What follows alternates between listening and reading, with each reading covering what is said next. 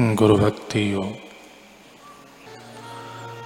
श्रद्धा भक्ति और तत्परता के फूलों से गुरु की पूजा करो। शिष्य के लिए तो गुरु आज्ञा पालन,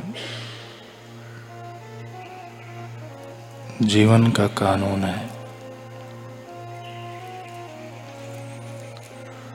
आपके दिव्य गुरु की सेवा करने का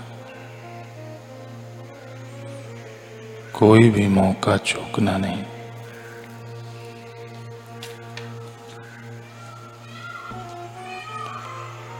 जब आप अपने दिव्य गुरु की सेवा करो, तब एक निष्ठ और वफादार रहना। गुरु पर प्रेम रखना। आज्ञा पालन करना। यानी गुरु की सेवा करना।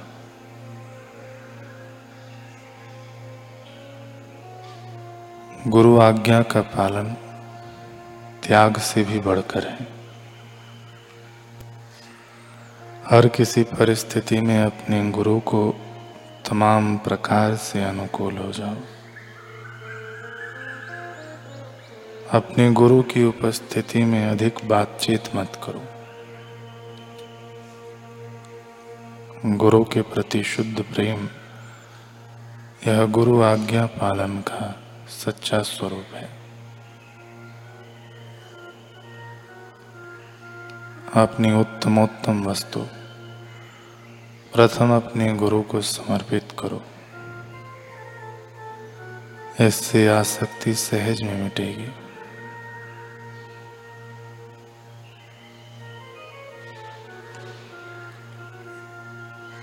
शिष्य को गुरु के समक्ष अनावश्यक एवं अयोग्य प्रलाप नहीं करना चाहिए।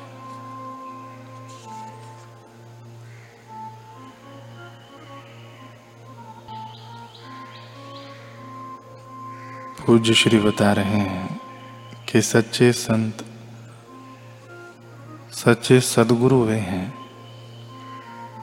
जो जन्म मरण के चक्र और देहाध्यास में फंसे हुए जीव को ऊपर उठाने की व्यवस्था कर दें।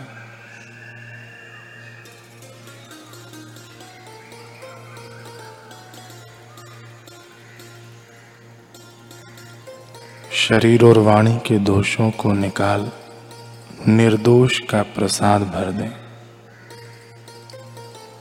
तथा मन के दोषों को निकाल उसमें निर्दोष नारायण के ज्ञान, ध्यान, प्रेम और माधुर्य का रस भर दें। अपने निज स्वरूप, सोहम स्वभाव में स्वयं टिके हुए और दूसरों को टिकाने का सामर्थ्य रखने वाले,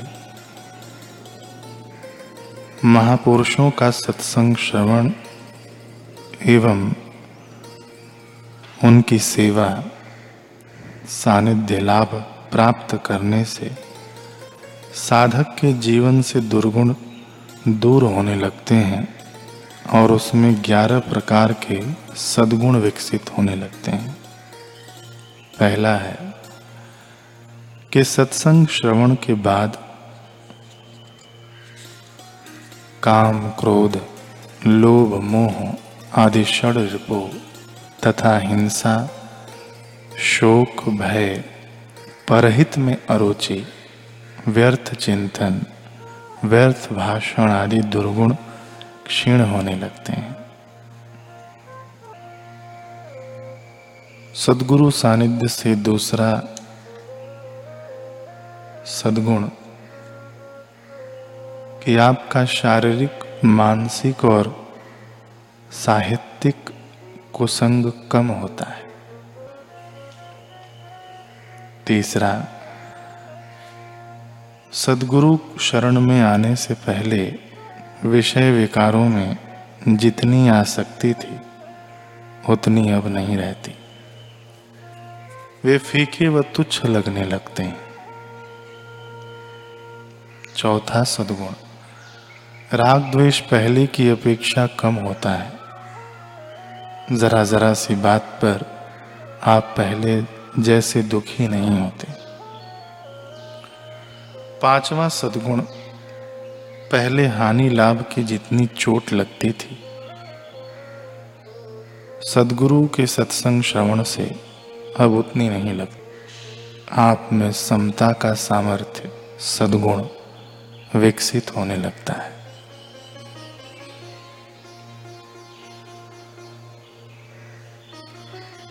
गुरु के पास आने से, छठा सदगुण, गुरु के पास आने से आपका मन, बुद्धि और इंद्रियाँ सांसारिक भोगों से हटकर भगवान में लग जाती है। सातवां आत्म स्वरूप में विश्रांति पाए हुए संत महापुरुष सदगुरु के सत्संग से ध्यान, जप, पूजा पाठ स्मरण कीर्तन में आपकी रुचि पहले की अपेक्षा बढ़ जाती है। आठवां है कि आपके जीवन में निर्भयता, सरलता, दया, क्षमा पर दुख कातरता आदि दैवी संपत्ति के सद्गुण विकसित होने लगते हैं।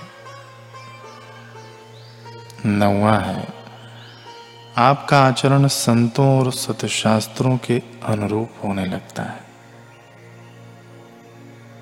दसवां सद्गुण, संत महापुरुष के सदगुरु के संपर्क में आने के बाद आपको अपने इष्ट या सदगुरु की स्मृति अच्छी लगने लगती है। और ग्यारहवा, कि आप में सबका मंगल, सबका भला यह भाव विकसित होता है। तथा परोपकार, सेवा व सत्कर्म में रुचि पैदा होती है। यदि आपके जीवन में दुर्गुण जितने पहले थे, उतने ही हैं तो आपने गुरुदेव के सत्संग का लाभ नहीं उठाया। अगर वे पहले की अपेक्षा कम हुए हैं तो आपने संत के संतत्व का, सत्संग श्रवण का लाभ उठाया है। सत्संग, गुरु सानिध्य, संत सानिध्य एवं सदगुरु शरण की बड़ी भारी महिमा है। अगर आपको सच्चे गुरु, सच्चे संत मिल जाते हैं और आपकी श्रद्धा दृढ़ है तो आपके जीवन में कुछ न कुछ उन्नति, कुछ न कुछ लाभ अवश्य होने चाहिए। अगर वे लाभ नहीं होते हैं तो आप में गुरु के प्रति श्रद्धा की कमी है। या फिर गुरु रूपी बिजली घर में शक्ति नहीं है। अगर गुरु में शक्ति नहीं है तो गुरु बदल दो। कोई सच्चा गुरु कर लो, परंतु आप गुरु तो बदल दो। पर अपना मन नहीं बदलो, अपने विचार नहीं बदलो, कुकर्म नहीं छोड़ो। तो सच्चे गुरु भी क्या करेंगे? तो आपको अपने में जो कमियाँ दिखती हैं, उन्हें दूर करो। सच्चे गुरु तो ब्रह्मानंद के अधिष्ठाता आश्रय रूप परम सुख के दाता होते हैं। ब्रह्मानंदम परम सुखदम। उनकी शरण में जाने से अवश्य ही लाभ होता है। आप बस अपना श्रद्धा भाव दृढ़ बनाए रखें और दुष्ट वासनाओं, दुष्ट कर्मों और गंदी आदतों से अपना पिंड छुड़ाएँ। सच्ची शरणागति आपको संत के संतत्व, गुरु के गुरुत्व का परिचय दे ही देगी। इसमें जरा भी संदेह नहीं है।